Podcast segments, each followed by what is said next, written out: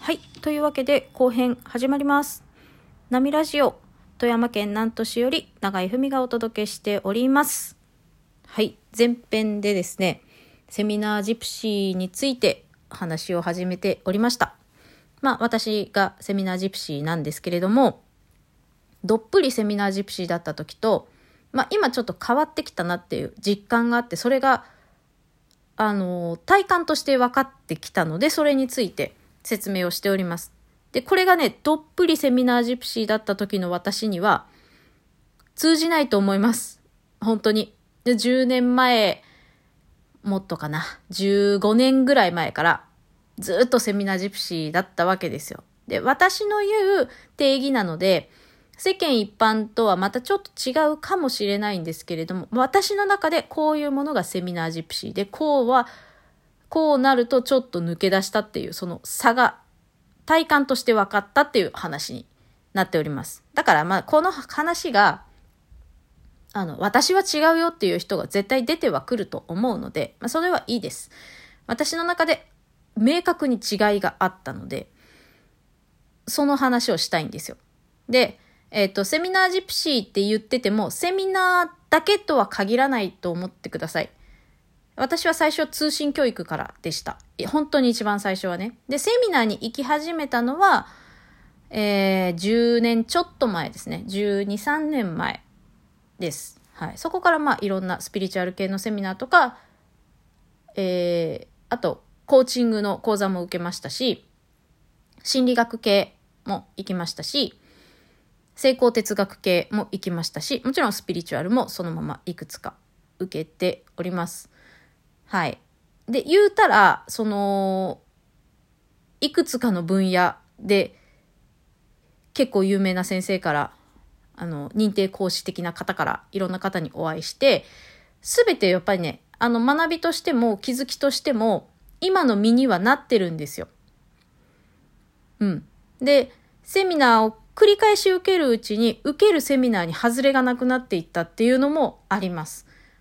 あの、本物、自分にとっての本物をね、なんだけど、まあ、もちろん、うん、どの方も、それぞれね、あの、駆け出しの講師の方であろうが、ベテランの方であろうが、それぞれの全力で、こう、対してくださってるっていうのはわかるし、自分の中で学びとして深まっていったのもわかるし、なんだけど、それが、本当に自分の中に入ってない時がまだセミナージプシーなんだなっていう思うんですね。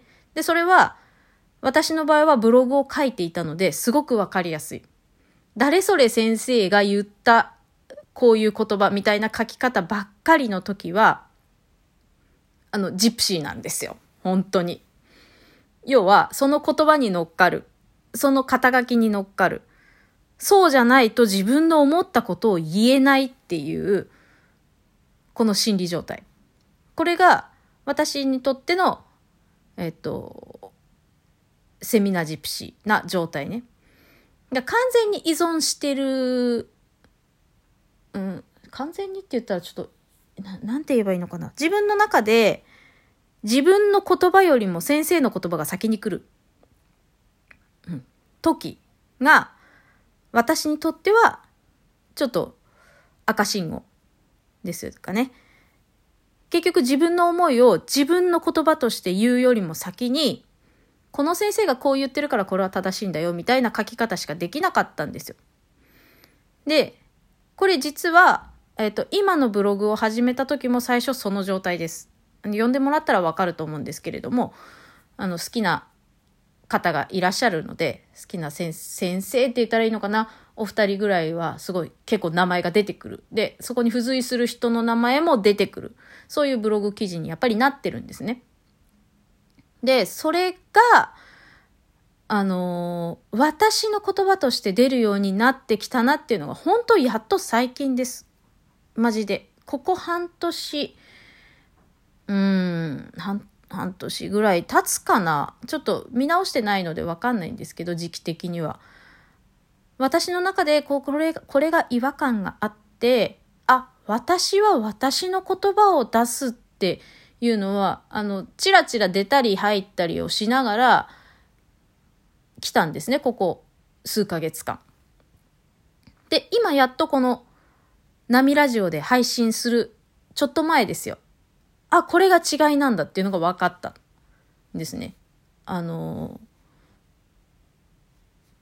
うん、まあ、分かってはいたんだけれども、やっと言葉にできるようになった。私がこう、自分の言葉として、私にとってセミナージプシーってこういうもので、えっと、ちょっとずつ抜け出したと思ったらこういうものっていう、この違いが明確に言葉にできるようになった。明確にって言いながら明確じゃないかもしれないけど、とにかく私の言葉を書く。これができるようになったら、えっと、私にとってはセミナージプシーっていう言い方は、やっと自分にしなくてよくなったなっていう感じですね。もう今年最初の変化かな。うん。というわけで、あの、誰かの言葉に寄りかかるっていうか、誰かの言葉を自分の口から言うっていうところからもちろん始めてもいいんだけれども、ずっとそのままではなくて、自分の言葉として自分の考えとして言えることだけを残していくっていうことを今やっています、私は。これをやっていくことで、えっ、ー、と、なんていうのかな。あの、私の生き方が楽しそうだと思ってとか、ああいう風になりたいと思って、どうしたらいいんですかって聞いてくれる人が出ることが理想ですよね。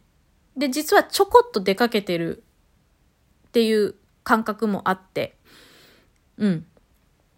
で、何をやってきたんですかっていうふうに、この深掘りして出していけるようになったら、もっともっと、あの、進んでいけるかなっていうふうに思っています。はい。なので、えー、っと、セミナージプシーという言葉に引っかかりを感じる方へということで前編スタートしてましたけれども、その、そうだなって自分で思う人はぜひ自分の言葉を出す。それを先生の名前を出さずに自分の言葉を出すっていうのをチャレンジしてもらったら、この変化感じられるんじゃないかなと思っています。はい。5分で終わりたいと言ったのに2本目は8分になりそうです。はい。聞いていただいてありがとうございます。長くなりました。はい。終わります。長井ふみがお届けしました。またね。Thank you.